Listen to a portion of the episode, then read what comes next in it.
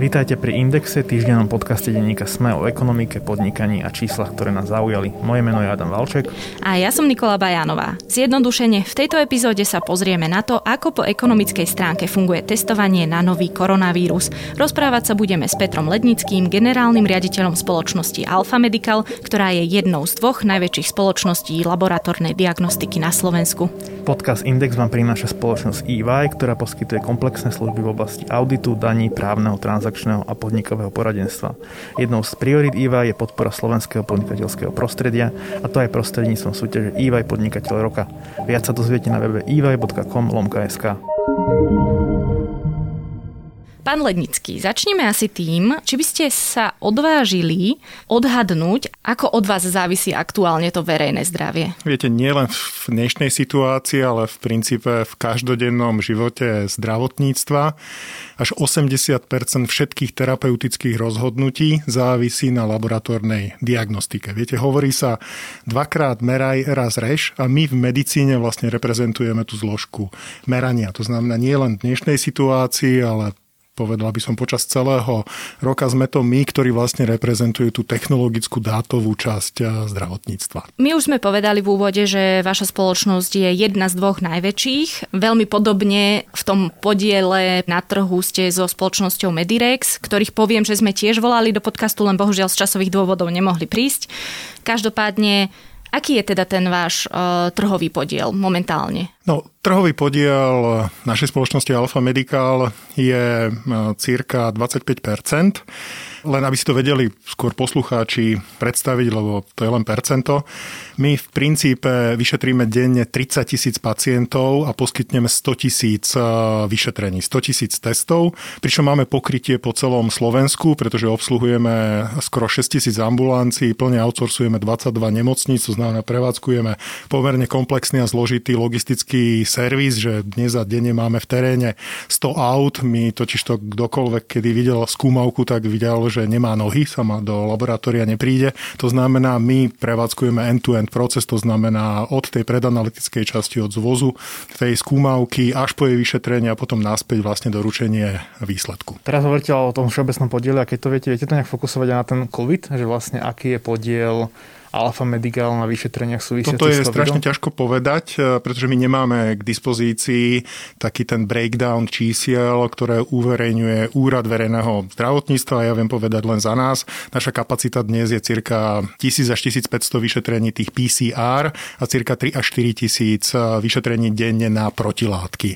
Len tam skôr čakáme, kedy vlastne naplno začne to testovanie a kedy sa to dostane do klinických guidelinov. Čiže kapacita je tých tisíc niečo až Áno. 3000? 1500 tých PCR, to sú tie molekulárne vyšetrenia, ktoré sú dneska zlatým štandardom na vyšetrovanie infektivity. A potom máte vyšetrenie, čo je druhé štandardné vyšetrenie, a to je vyšetrenie protilátok. To slúži skôr na to, aby ste sa pozreli do minulosti, či sa človek stretol s tou chorobou. Zároveň, ak meriate aj protilátky akútneho, akútnej fázy, tak viete povedať, či človek je infikovaný teraz. Toto je vyšetrenie, ktoré je lacnejšie, a zároveň ho vieme urobiť denne ďaleko viac, takže tam tá kapacita je až tých 4000 vyšetrení denne. Keď sa rozprávame o tých konkrétnych typoch testov, čo to znamená? Poznáme teda tie výtery z nosa a z hrdla, Áno. keď to budem rozprávať mm-hmm. tou ľudskou rečou. Áno. A potom poznáme aj odbery krvi. Tak, e, tak čo je čo? Výter je vlastne to PCR vyšetrenie, e, pretože tam my priamo identifikujeme tú vírusovú agens. To znamená, koronavírus je RNA vírus, to znamená, my tam priamo identifikujeme identifikujeme RNA toho koronavírusu. Je to z horných respiračných ciest, lebo tam sa usídluje. Len pri PCR vyšetrení vlastne ono je senzitívne, respektíve človek už má dostatočnú tú vírovú nálož cirka 2 až 3 dní od nákazy. To znamená, odvtedy už sme schopní identifikovať ten koronavírus až do 14. dňa. Vy samotné symptómy dostávate cirka na 5. 6. deň. Potom, ale okolo 10. dňa už vlastne začína reagovať váš imunitný systém, začína sa aktivizovať a prostredníctvom protilátok začína bojovať e, proti tej virálnej nákaze. To znamená, cirka od 10. dňa už vieme identifikovať aj protilátky. No a kým tá senzitivita toho PCR vyšetrenia, z toho steru, je od toho 2. až do 14. dňa, potom už tá senzitivita PCR klesá.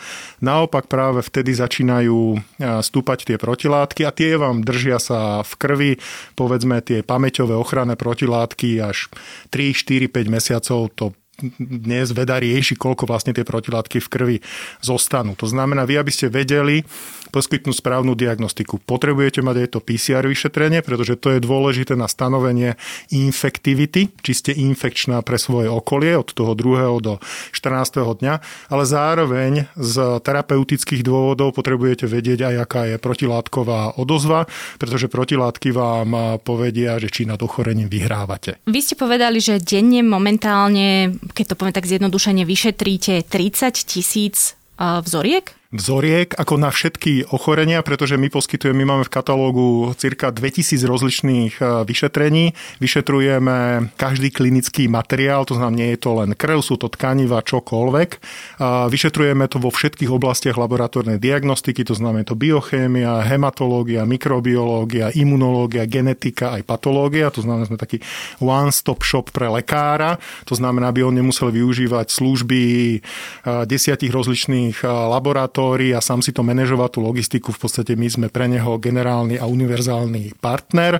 Reálne treba povedať, že na Slovensku keď si zoberiem privátne laboratória, z desiatich vzoriek je sedem vyšetrených v privátnych laboratóriách. To znamená, na Slovensku sa hlavne teda vzorky vyšetrujú alebo diagnostika laboratórna sa poskytuje privátnymi laboratórnymi spoločnosťami. V dôsledku covidu sa zmenil nejak u vás e, mix výnosov? Áno, samozrejme, ako my sme postihnutí pandemickými opatreniami rovnako ako ostatní, pretože nám reálne v priebehu marca, apríla, mája, veď konec koncov boli aj lekári lekári, neboli otvorené ambulancie, taktiež boli reprofilované nemocnice tak, aby sa starali len o COVID-19 pacientov, to znamená, nám padlo testovanie o 70%. Ako reálne to bolo tak, že my sme riešili to bolo ako náhojdačka, ako simultánne dve veci, ako utlmiť organizovaným spôsobom našu aktivitu, lebo viete, používame pomerne drahú prístrojovú analytickú techniku, to sa nedá vypnúť, takže to vyťahnete zo zástrčky, to znamená, ako to organizovane utlmiť prevádzku, lebo jednoducho nebol dopyt laboratória doslova stály, takže nás to ovplyvnilo aj finančne, výrazným a zásadným spôsobom, ale na druhej strane, aby sme zabezpečili diagnostiku toho, čo bolo potrebné, to znamená koronavírusu, tak sme museli urgentne budovať kapacity kapacity. Ja som bol rád, že my sme zaviedli vlastne to testovanie na koronavírus ako jedný z prvých. To bol len ten samotný test, potom sa muselo vyriešiť spôsob odberu. Možno si ľudia pamätajú, že tie prvé kroky aj na Slovensku boli také všelijaké. Najprv pacienti stáli na, v Ružinove na daždi, lebo oni museli nielen vydezinfikovať ambulanciu po každom odbere, ale ešte aj tú čakáreň. Potom sa to riešilo formou rýchlej zdravotnej pomoci, že prišla osobne do miesta bydliska toho pacienta. Tam to bolo však ako úzke hrdlo flaše, tie posadky dokázali takto odobrať len len 20 odberov denne, museli si meniť ochranné pracovné pomôcky, tie celotelové obleky, bolo to extrémne drahé, hlavne to bolo zásadne pomalé a nemalo to kapacitu. A znova tam sme boli radi, že sa nám podarilo vlastne priniesť ten koncept drive-thru, sme otvorili odberové miesto, lebo to je v princípe jediný bezpečný spôsob tak pre toho pacienta, ako aj pre ten odberový personál, lebo je to vonku, je to dobre ventilované prostredie. Zároveň, ak je tá cesta pacienta digitálna, to znamená plne ošetrená, že už vy ako pacient vyplníte elektronický formulár, my sa snažíme naozaj všetko, aby išlo bez papieru, lebo ten papier jednak zdržuje a na druhú stranu reálne je aj rizikový. To znamená, vy si jednoducho sa objednáte na test, vypíšete všetky údaje, tie údaje treba veľa, lebo v prípade pozitivity je tam potrebné spraviť ten tracing, ale toto všetko viete spraviť dopredu, to znamená, keď už ste na odberovom mieste, tak jednoducho len ukážete barkód, tá procedúra netrvá viac ako 3 minúty, my už dávno vás máme v informačnom systéme, načítame si, kto ste, uh, odoberieme vzorku, odchádzate vo vlastnom vozidle, to znamená vo vlastnom prostredí, nemohli ste nakaziť seba, nemohli ste nakaziť uh, ani tú obsluhu. To je inak veľmi zaujímavé, čo ste povedali, že vám nie, že o 70% klesli výnosy, vy ste povedali, že o 70% kleslo vlastne vlastne to, čo ste robili, áno. keď to tak, tak opäť zjednoduším. Áno. A to je trošku v rozpore s tým, čo je možno taká populárna, populárny názor v týchto dňoch, že vlastne laboratória vo veľkom ako zarábajú na e, testovaní na COVID. E, na Slovensku bolo, ak sa nemýlim, do tejto chvíle, kedy nahrávame, urobených 320 tisíc testov asi. Vy ste povedali, že neviete povedať, koľko z toho ste reálne vytestovali. Ako my vieme povedať za našu firmu, ako my sme spolu aj s tými protilátkovými spravili uh, okolo 55 tisíc testov, tých PCR testov sme spravili 35 tisíc, ale neviem vám povedať za ostatné laboratória, to znamená, neviem vám povedať ten share alebo podiel, koľko spravili privátne laboratória. No a teda, ale to znamená, že vám to nekompenzovalo v podstate to, Nie. ako normálne fungujete. Ako dlho trval ten stav a on ešte stále trvá? Znova hovorím, je to ako na hojdačke. Tri mesiace sme jednoducho v laboratória stáli, doslova. To znamená, tento stav trval cirka do polovice alebo konca mája. Vtedy sa ukončili pandemické opatrenia.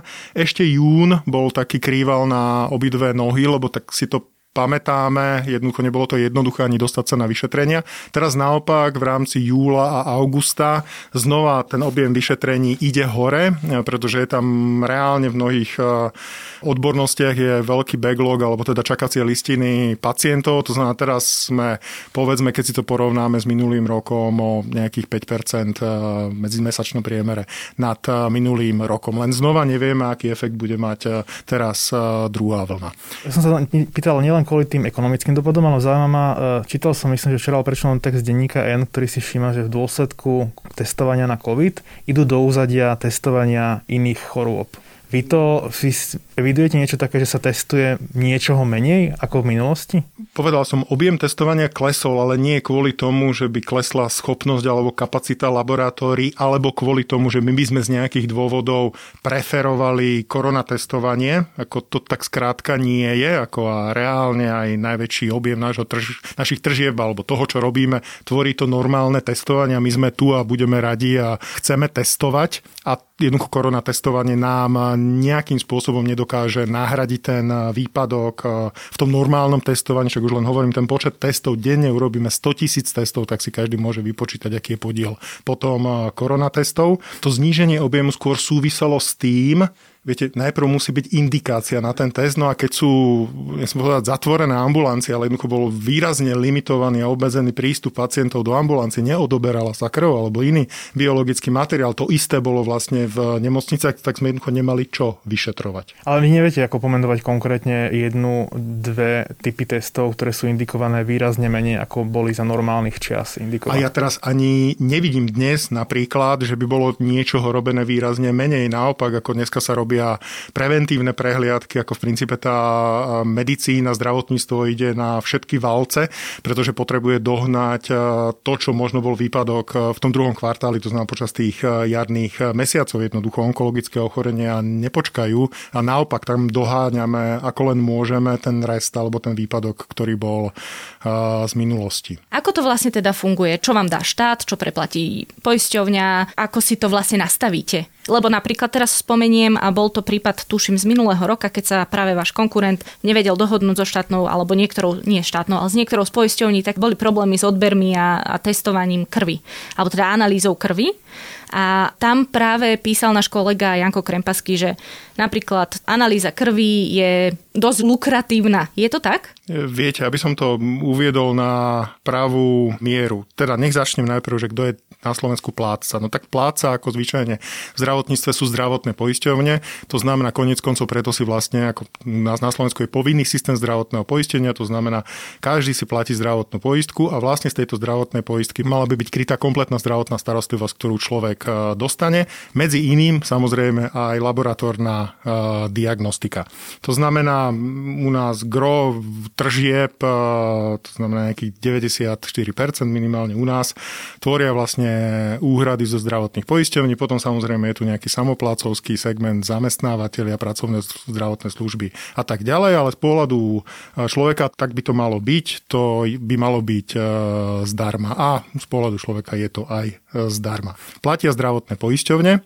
Pričom na Slovensku, ako som povedal, keďže je 70% trhu majú súkromné laboratória, tak je tu pomerne veľká konkurencia. To znamená, zdravotné poisťovne sa majú, si majú z čoho vyberať. Konec koncov výsledkom toho je, že na Slovensku je s prehľadom sú najnižšie ceny za laboratórnu diagnostiku. Keď si pozrieme na priemernú cenu jedného laboratórneho vyšetrenia, je to cirka 1,7 eur. To je 10 krát menej ako vo Švajčiarsku, ale aby som nezobral ako príklad hneď Švajčiarsku, tak je to 3 krát menej ako vo Francúzsku a stále je to okolo 20% menej ako je v Českej republike, ako boli na to spravené reálne štúdie.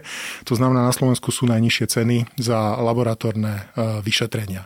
Zároveň každá poisťovňa si môže, ja sa priznám, samozrejme ja mám záujem o testovanie, ktoré dneska robí konkurencia. Je to v princípe toto už na politike zdravotnej e, poisťovne, od koho a koľko vlastne obstaráva, ale je tu dostatočná konkurencia na to, aby si mohli vždy e, vybrať. Čo sa týka toho spomínaného prípadu, no tam skôr nastal problém, že viete, keď odzmluvníte jedného partnera, tak asi by ste mali mať plán B, to znamená, u koho to nazmluvníte. Ako to, že menia firmy, dodávateľov, to sa deje dnes a denne, len jednoducho ten, kto odzmluvní svojho partnera, musí vedieť, od koho tú službu a ide odoberať nového partnera, tu musím povedať, že tu sa len odzmluvnilo a nikto nový sa nezazmluvnil, takže aj kvôli tomu žiaľ nastal taký chaos. A ja sa priznám, ja som sa to ani nedozvedel z tej poisťovne, že jednoducho jeden z veľkých poskytovateľov je odzmluvnený, zrazu na nás, ja som sa to dozvedel z médií, že hm, my, my by sme mali začať vyšetrovať, tak to, toto by asi takto uh, nemalo byť. No ono tie naťahovačky medzi nemocnicami a, a poisťovňami, laboratóriami a, a neviem kým všetkým už na Slovensku majú nejakú históriu. Mňa to skôr zaujalo z toho biznisového mm-hmm. hľadiska, že že ako môže byť treba z krv biznis, že, že, že je to také fascinujúce až. No to nie je biznis, ako my poskytujeme službu a túto službu musíme byť, mať e, uhradenú a samozrejme musíme ju vedieť e, ponúkať sústavne, ako my nemôžeme byť e, stratená, totiž to nikto nedofinancuje, tu sa nespraví žiadny veriteľ 323, ktorý by jednoducho odložil súkromné laboratória, to znamená, alebo niekedy, keby sa v medicíne u nás na Slovensku bralo ako cnosť, že tvoríte dlhy, to znamená, my jednoducho musíme zabezpečiť udržateľnosť e, našich financí a treba zároveň povedať e, aj B. E, laboratória sú najtechnologickejšia časť medicíny. To znamená, my máme veľké investície do technologického vybavenia a keď som spomínal tú, tú, tú cenu testu, tak u nás minimálne 10% z tej ceny testu ide len na základnú obnovu tej analytickej techniky. Napríklad my máme u nás 40 laboratórií, laboratórií.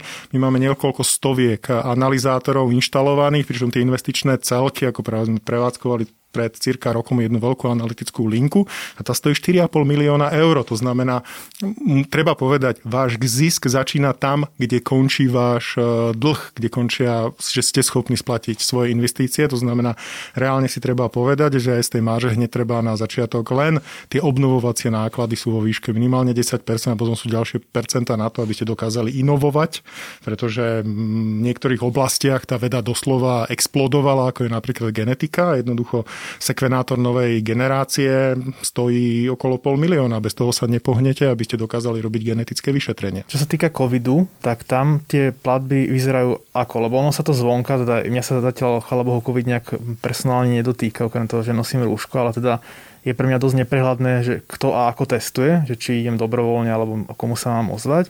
A ešte väčší chaos je pre mňa teda na konci dňa to, že kto to zaplatí. Že vnímam tie samoplacovské testy, tie platím ja, keď k vám prídem.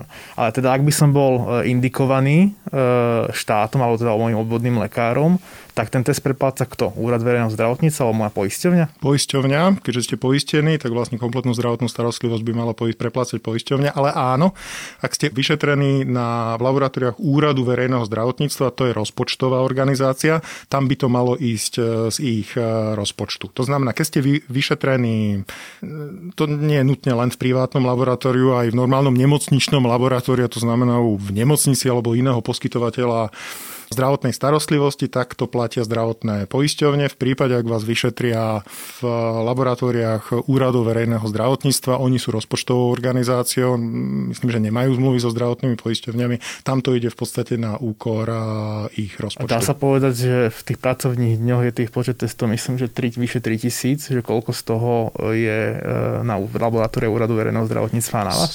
Znova, toto je na NCZI, aby ak potrebujete, vám dal takéto informácie, lebo ja nimi nedisponujem. Ja sa priznám, nie, že by som to nechcel povedať, ale ja ani neviem, koľko vlastne kto vyšetrí. E, prečo sa tak líšia tie ceny testov? Keď sa pozrieme napríklad do Rakúska, tam je to nejakých 120 eur, líšia sa tie ceny a u nás sú dokonca, akože dá sa povedať, že jedny z tých lacnejších. Tak akože, aká je za tým logika a prečo je to tak? No, ad jedna, ceny vstupov sú pre nás úplne rovnaké ako v rámci celého sveta. Jednoducho dodávateľ vám nedodá lacnejšie a to je jedno, či prístroj alebo reagencie lacnejšie len preto, že ste zo Slovenska, to znamená tak tá prístrojová technika ako reagencie ma stoja toľko isto. Pričom by som mal povedať, že tá cena sa sklada v princípe z piatich zložiek.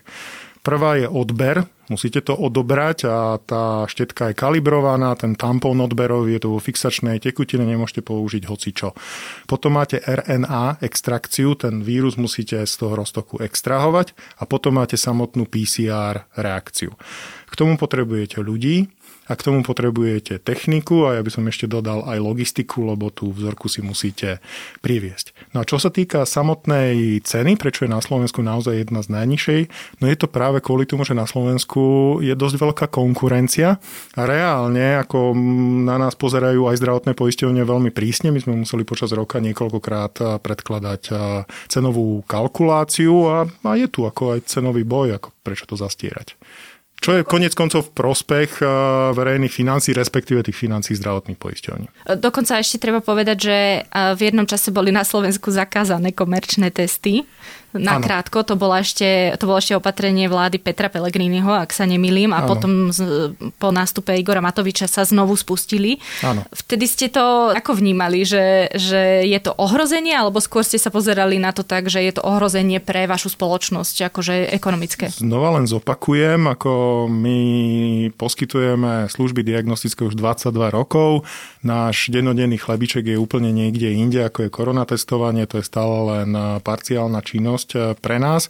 A, ja sa priznám, ja som sa na to vtedy pozeral s údivom, pretože my sme nechceli nič iného, len pomôcť, e, pretože tu bol veľmi veľký záujem ľudí. A treba povedať, ako nie každý splňa indikáciu na to, aby mu bol vydaný ten COVID pas, respektíve aby mu bolo uhradené to vyšetrenie zo zdravotného poistenia. Vždy tu bude nejaká, e, nejaká trieda pacientov, ktorí nesplňajú indikačné e, kritéria, nie je možné ich indikovať na ten COVID pas, ale oni predsa len chcú, napríklad na začiatku to bolo z dôvodu, že tí ľudia boli ohľadu plní, ako kopec ľudia, ktorí sa dovolal ku mne, tak povedal, vieš čo, idem navštíviť rodičov a jednoducho chcem byť otestovaný, nechcem nikoho ohroziť, takže bol to aj procit zodpovednosti. Potom počas leta, jary, to súviselo s cestovaním, ako ak ste chceli niekde vycestovať, potrebovali ste ukázať negatívny výsledok. Znova, ako toto nie je nič, čo by spadalo po zdravotné poistenie a od niekoho ste to jednoducho museli dostať. Potom sú tu taktiež zamestnávateľia, ktorí ktorí hlavne teraz potrebujú pretestovať svoje prevádzky, pretože kvôli jednému alebo dvom infikovaným nezatvoríte 500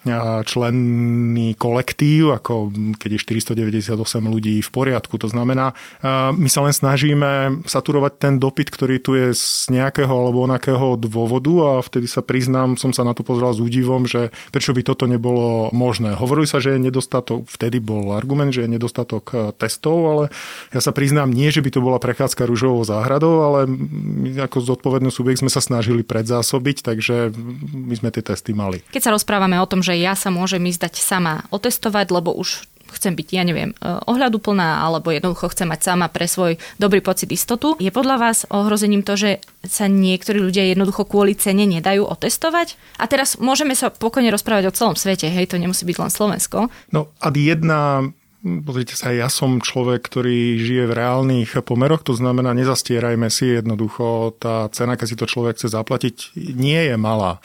Môj názor je, že by malo byť e, maximálna časť e, vyšetrení, aby bola zdarma, alebo teda samozrejme neexistuje nič ako obec zadarmo, ale teda, aby teda bolo to hradené zo zdravotného poistenia, pretože naozaj tu môže byť skupina ľudí, ktorí tak nejak vedia, že by sa mali zdať otestovať, zároveň nesplňajú tie oficiálne indikačné kritéria, jednoducho otestovať sa nepôjdu, na tým pádom rozosievajú infekciu. A treba si povedať, že teraz sa naozaj zmenilo nielen riziko, ale aj spôsob šírenia koronavírusu, kým vlastne v tej prvej vlne boli pomerne jasné tie vektory, ako sa to šíri po Európe, boli to lyžiari, alebo to bol futbalový zápas v Miláne. Teraz naopak my čelíme takému drobnému ráscevu, by som povedal, také malé lokalizované, také malé ohniska po celom Slovensku. A viete, to je ako s lesným požiarom. Keď máte malé ohniska, tie viete zahasiť, ale keď vám už horí polovica lesa, to znamená, že nevyhnutne zhorí aj tá druhá polovica. Dneska tie regionálne úrady verejného zdravotníctva odvádzajú úžasnú prácu, pretože oni sú tí, ktorí identifikujú a lokalizujú tie ohniska, len im treba pomôcť. A jedna z fóriem pomoci by bola práve aj to, aby ľudia nemali nejakú, nejakú bariéru k tomu, aby sa mohli dať otestovať, pretože toto nie je zase raketová fyzika. Keď sa pozrieme na tie príklady dobrej praxe, napríklad z Ázie, kde si poradili už tými prvými infekciami, ktoré boli SARS a MERS, tak je to stále test and trace. To znamená, musíte otestovať a potom musíte trasovať musíte tých, ktorí sú infikovaných, izolovať na kratšiu alebo dlhšiu dobu a takýmto spôsobom sa, tá, sa dá tá nákaza zachytiť. Keď ste spomínali tú nákladovú zložku podnikania, tak vy ste vlastne súčasťou nadnárodnej veľkej siete e, laboratórnej diagnostiky to v, tom, v tej COVID kríze bol benefit alebo, alebo nevýhoda? Lebo zvyčajne je to tak, že veľké firmy majú zlady z rozsahu a lepšie vyjednávacie pozície a práve sa špekulovalo napríklad o nedostatku rea, reagencie a, a problémom s vyjednávaniami a nákupoch. Určite to je veľká pomoc, e, pretože veľký diagnostický hráč si vie zabezpečiť dlhodobé kontrakty v dostatočnom e, objeme. Musím povedať, že to je pre nás aj prestížna záležitosť, lebo Unilabs je taký diagnostický veľký hráč. Najväčší v, v Európe, nie? Alebo... Uh, jeden z najväčších, ale hlavne on má naozaj všetky zložky diagnostiky, to znamená robiť nielen laboratórnu diagnostiku, ale má aj CT, MR centra, Jasne. takže to je úplne akože zastrešuje celú diagnostiku v celej jej šírke a pôsobí na tých najväčších trhoch západnej Európy.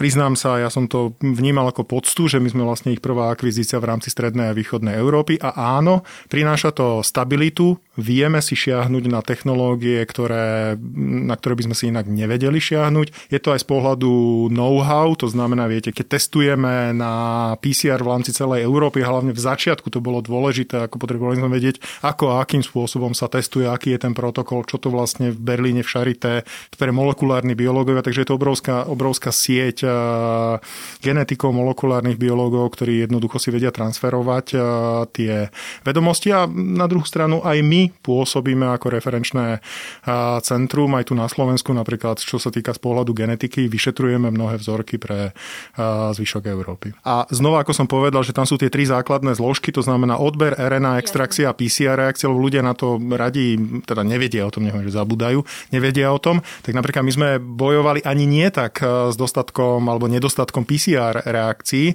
ale bol chronický nedostatok RNA extrakcií a prístrojovej techniky, lebo keď robíte manuálne, tak to je strašne náročné a hlavne máte strašne malý srúput cez tie laboratória. A potom si pamätám, že bol veľký problém získať aj odberové kity. A viete, keď vám čokoľvek z tejto trojice veci chýba, tak vy ten test jednoducho nespravíte. A tam vlastne bola pomoc, že sme jednoducho boli súčasťou veľkého diagnostického hráča. Ten nákup tých jednotlivých esenciálnych vecí. Teda ako to je, že ja keby som nebola súčasťou veľkej e, nadnárodnej siete, tak dostanem na výber nejaké rôzne balíčky, alebo že ako si to ano, máme predstaviť? Je, je pomerne veľa dodávateľov, renomovaných aj menej renomovaných. Na začiatku osobitne koronakrízy bol problém, že z Číny ste dostávali rozličné ponuky, ale nikto nevedel, aká je vlastne kvalita toho produktu, čo je veľmi dôležité, lebo u nás je reputačný faktor, my nemôžeme začať testovať, len tak naverím Boha a potom zistíme, že to jednoducho nefunguje a medzi tým nám budú behať infikovaní ľudia, o ktorých sme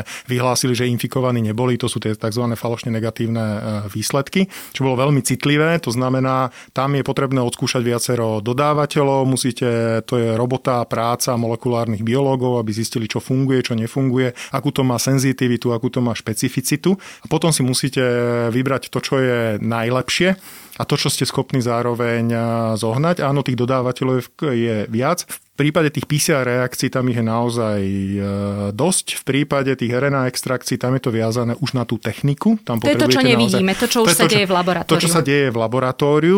Potrebujete tam techniku, najlepšie plno automatickú, aby ste vedeli spraviť tých RNA extrakcií čo najviac. Tam je, to už vedia iba naozaj vyspelé technologické firmy vám dodať.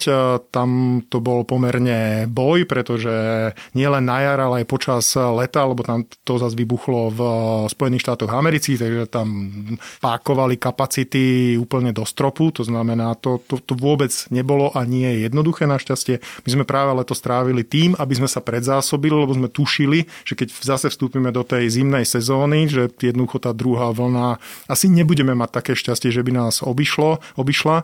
Ako sa hovorí, ver v to najlepšie, ale pripravujú sa na to najhoršie, to znamená, že sme znásobili laboratórnu kapacitu a znásobili sme aj predzásobenie. No aby som sa ešte vrátil k tomu, tá posledná komponenta, ktorú ktorú potrebujete, je ten odberový materiál a aj s tým bol problém, vo zhod okolností najväčší európsky výrobca je z Talianska. Takže tam to bol tam to bol eh, problém jedného času, ako my sme mali akože reporting, kde som presne sledoval, koľko máme ucelených eh, kitov a niekedy to bolo zaujímavé. Ale teda prežili sme to s odsťou a dneska sme naskladnení na 3 až 6 mesiacov. Čo sa týka tých technológií, tak ako sme verejnosť vnímala boj o tie plúcne ventilátory, mm-hmm. Tak v pozadí bol aj nejaký, boli laboratóri o tú laboratórnu techniku? Samozrejme je tu egoizmus veľkých štátov, veľkých krajín, pochopiteľne aj tí renomovaní svetoví dodávateľia majú záujem hlavne o to, aby uspokojili tie veľké trhy. A reálne bolo, ale to bolo rozrozumné, pretože tam bol problém s tými reagenciami, že oni už potom neinštalovali nové kapacity. Oni povedali, my máme problém, aby sme vôbec vedeli reagenciami zásobiť tie existujúce kapacity. To znamená, bolo problém získať novú, novú, novú technológiu, nový analyzátor, nový RNA extraktor. Takže preto aj my sme vlastne pracovali a stále máme viacero platform, aby sme boli zabezpečení. To znamená, keď vám vypadne dodávateľ na jednej platforme, tak je tu jednoducho druhá platforma, pretože my sme simultánne riešili ad jedna kapacity, potom režimovo, aby sme to robili na viacerých miestach, lebo aj nám sa môže stať, že jednoducho človek je infikovaný a pritom to, to sa nestane v laboratóriu zvyčajne, ale to sa stane práve, práve paradoxne niekde vonku, keď ide vlakom do práce. A to znamená, museli sme mať eh, viacero tímov a museli sme byť zabezpečení na viacerých technologických platformách. A tí dodávateľia, ako veľmi išli ceny hore? A teraz už je jedno, či technológia alebo práca na e, spustenie tých technológií, alebo ani to, to všetko, čo si my ani nevieme predstaviť. No, bola to kríza a samozrejme to všetko išlo jednoducho hore. Ako a aj viete všetko. povedať, že o koľko? Viete čo, asi. Mm, to je mm, rozhodne tam. A jedna, viete, je to ťažko porovnávať, lebo niektoré veci boli unikátne. To Jasné. znamená, my sme koronu nevyšetrovali pred rokom, takže ja nemám tú bázu moc s čím porovnať. Ale to, čo sa dialo u rúšok, že ste jednoducho videli, že to tam sa nastúpala cena absurdne o 10 násobok, tak áno, bolo aj pri niektorých komponentách, ak boli úzký profil, tak, tak to je jednoducho taký zákon, zákon dopytu. No, pri rúškach, čo to je z 15 centov možno no. na euro, čo teraz môžeme pozorovať a rozdiel asi pri prístroji, ktorý stojí 100 tisíce až milióny tak. No, nebolo to jednoduché priznám sa, v našom prípade my sme mali trochu šťastie, preto sme boli schopní zareagovať tak skoro, lebo my máme e, veľkú genetickú platformu, my sme na Slovensku najväčšie genetické laboratória, to znamená, my molekulárnu biológiu robíme dennodenne, to znamená, my sme mali k dispozície tie cyclery, PCR cyclery, čo sú tie genetické kopírky, keď to mám takto nazvať, to je ten posledný krok e, pri tej diagnostike. Taktiež sme mali e, aj na RNA extrakciu prístroje, to znamená, my sme na začiatku v princípe princípe hlavne museli realokovať e, a zmeniť ako vo firme, že sme posťahovali veci. To slova sme skonvertovali niektoré laboratória na to, aby sa fokusovali len na vyšetrenie e, e, COVID-19, mobilizovali sme ľudí, postavili sme dokopy týmy. A my sme hlavne využívali to, čo sme mali k dispozícii, lebo nebolo možné sa spoliehať, ono to bolo tak niečo vám slúbili, že príde v pondelok a dočkali ste sa o toho o tri týždne. Ak sa môžem ešte vrátiť vlastne k tým začiatkom, ako ste vy vlastne reagovali na tie prvé správy o šírení koronavírusu ešte v Číne? So záujmom, ako každý. A žiaľ je to možno ako pri každom takomto veľkom výbuchu, že najprv to človek vidí z diálky a tak sa pozerá zvedavo, potom zrazu vidí, ako sa tá tlaková vlna blíži, potom vidí, aké sú toho rozmery a potom sa začne veľmi, veľmi báť, ako to vlastne ideme zvládnuť. Tu musím pochváliť našich ľudí, akože to, to bolo úžasné, čo dokázali. My sme sa totiž to stretli ako prvýkrát úplne, možno si pamätáte, také tam prvý podozrivý prípad bol v Michalovciach, on nebol pozitívny na konci dňa, ale to prvé podozrenie bolo v Michalovciach, čiže z hodou okolností nemocnica, ktorú my kompletne obsluhujeme. Takže naši ľudia my sme síce nevyšetrovali to samotné, ten, ten koronavírus, ale my sme vyšetrovali všetky ostatné veci od toho pacienta. Takže to bol prvý taký šok, keď tí ľudia, viete, príde vám skúmavka veľkým žltým olepené, že to je podozrenie na koronavírus a takže trošku áno, aj i mi to hrklo, ale musím povedať, že, že, že potom zareagovali perfektne a jednoducho postavili sme kapacity a začali sme testovať. Treba tiež povedať, že SARS-CoV-2 bolo také trošku prekvapenie pre každého, lebo obecne koronavírusy, oni sú zodpovedné za, za tie sezónne nádchy. A v princípe ako také sú, boli teda dosť nezaujímavé pre vedu. Ja viem, že v roku 2004 sa organizoval kongres o koronavírusoch, ktorý jednoducho pre nezáujem išli zrušiť potom prišiel SARS, takže bolo dvojnásobne vypredané. Takže koronavírus ako také, tá diagnostika nebola nejakým spôsobom ne, nejak akože rozšírená, takže o to ťažšie sa bolo adaptovať a o to ťažšie bolo si vybudovať kapacity. Čiže ste ne, nemali nič také, že a koronavírus v Číne, ideme teraz nakúpiť vo veľkom niečo, čo ešte neexistovalo v tej chvíli tak. pravdepodobne, ale možno tie aj rúška. Ste, aj keby ste chceli nakupovať, tak ste moc nemali čo? čo nakupovať. A teraz by ste už asi reagovali inak? prejde táto pandémia, príde možno ďalšia ešte za náš e, život. A... Určite príde ešte veľa zoonofilných RNA vírusov, ktoré nepoznáme, takže určite príde. Ako, zase, treba povedať, my sme na takéto epidémie pripravení, pretože aj keď bola napríklad, to, to, tiež nie je zase prvýkrát, my vyšetrujeme napríklad tuberkulózu, tam tiež počet testovaní sa mimoriadne zvýšil, to bolo hlavne s tou utečeneckou e, krízou. Potom sú niekedy aj bola lokálna epidémia osýpok, tým, že vlastne klesá žiaľ preočkovanosť e, populácie, takže už sa tu vracajú choroby, o ktorých sme si mysleli, že sme na ne zabudli. To znamená, my musíme na toto vedieť reagovať, sme na to pripravení a zvyčajne máme tie základné prostriedky, aj čo sa týka ochranných pomôcok na to, aby sme vedeli e, vyšetrovať. Je to skrátka naša profesionálna povinnosť. Keď už spomínate tú preočkovanosť, že klesá napríklad na tie osypky, to súvisí veľmi s rozšírenou antivakcinerskou vlnou a tak ďalej. Momentálne máte vy kapacitu, vnímate nejaké hoaxy a polopravdy alebo nepravdy, ktoré sa šíria v súčasnosti a stiažujú napríklad vám a vašim laboratóriám prácu? Určite. E, reálne treba povedať, e, hoaxy zabíjajú a to nie len také tie prvoplánové, lebo niekto vypije savo, lebo to povedal nejaký politik, ale aj také tie druhej líny, to znamená či už to spochybňovanie nosenie rúšok, alebo aj z pohľadu laboratórnej diagnostiky ad jedna pomaly obviňovania, že si to vymysleli v Amerike a v Číne a my si tie výsledky vymýšľame. To je prvé. Druhé, že tie výsledky sú nepresné, lebo tie testy sú nepresné. Ľudia si sú také tie meské urbánne legendy, ako poslali na vyšetrenie vzorku na dve miesta z pozitívneho pacienta a vyšlo to negatívne. To skrátka nie je pravda ako to nikomu úprimne za to nestojí, aby stratil meno a, je tam aj naozaj ako to normálni ľudia, aj my máme svoje rodiny a nebudeme takýmto spôsobom niečo kamuflovať a vymýšľať.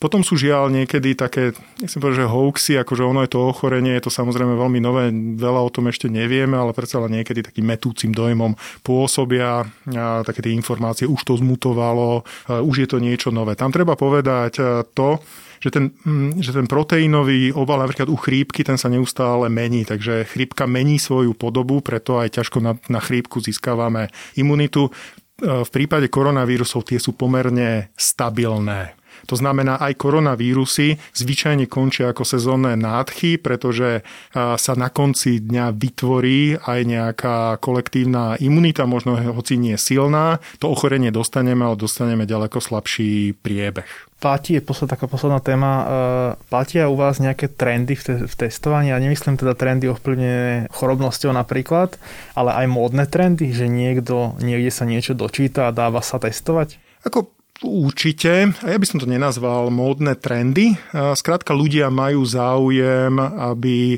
mali k dispozícii diagnostické dáta o sebe. Ako súvisí to s tým, že jednoducho zbierame dnes nie len počet krokov, kalórií, spánkový rytmus, ale ľudia jednoducho majú záujem vedieť, ako na tom stoja z pohľadu niektorých biochemických parametrov, povedzme cholesterol alebo nejaké iné veci. Ste športovec, chcete vedieť, ako máte kreatinkinázu, či ste to neprehnali vo fitku, alebo či môžete ísť cvičiť, aká je vaša výdrž.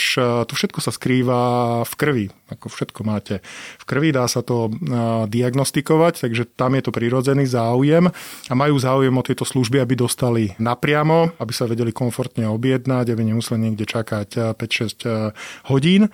A potom naozaj tá veda exploduje dobrým spôsobom, napríklad v genetike, kým kedysi intolerancia na laktózu sa musela diagnostikovať rozličnými nepriamými spôsobmi. Dneska to je jednoznačne, viete, je to vo vašej genetickej e, výbave, keď jednoducho nemáte proteín, ktorý zabezpečí metabolizáciu laktózy, tak máte jednoducho problém a ráno si radšej nedávajte to kapučíno, ale to sa dá zistiť vlastne z vášho DNA. A dneska naozaj ten progres, špeciálne v genetike, je, je, je obrovský a je to úžasné. Potom je ďalšia veľká oblasť a to je molekulárna onkológia, kde, viete, Rakovina, na rozdiel povedzme od diabetu, kde u diabetu to je jasná klinická manifestácia, jasné liečenie, pod rakovinou sa skrýva tisíc rozličných vecí, ktoré jednoducho sa v tej bunke môžu pokaziť. A je na nás v diagnostických laboratóriách, aby sme vedeli presne tomu lekárovi povedať onkológovi, ktoré konkrétne to je,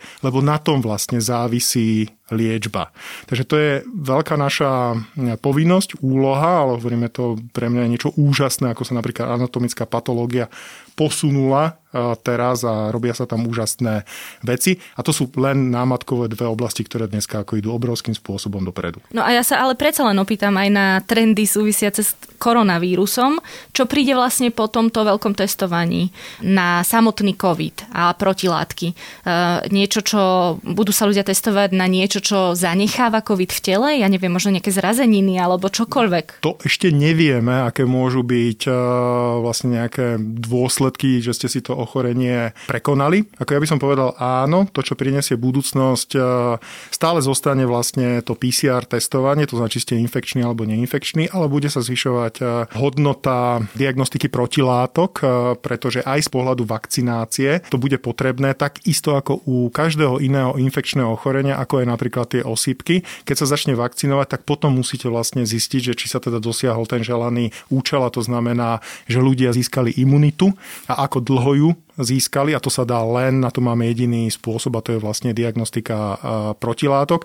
Taktiež len diagnostikou protilátok viete povedať, že či už sme dosiahli kolektívnu imunitu alebo sme ju nedosiahli. A zároveň je to to ste správne spomenuli, aj informácia pre pacienta a hlavne pre jeho ošetrujúceho lekára, lebo tak hovorí sa v medicíne, že 50% informácie alebo diagnostické informácie sa lekár dozvie od vás. To znamená, keď mu poviete, že som prekonal to alebo tamto, on už sa vie podľa toho zariadiť a vie si možno potom zakategorizovať symptómy, ktorými trpíte. Toľko Peter Lednický, generálny riaditeľ spoločnosti Alfa Medical. Podcast Index vám prináša spoločnosť EY, ktorá poskytuje komplexné služby v oblasti auditu, daní, právneho, transakčného a podnikového poradenstva. Jednou z priorít EY je podpora slovenského podnikateľského prostredia a to je prostredníctvom súťaže EY Podnikateľ roka. Viac sa dozviete na webe ey.com.sk.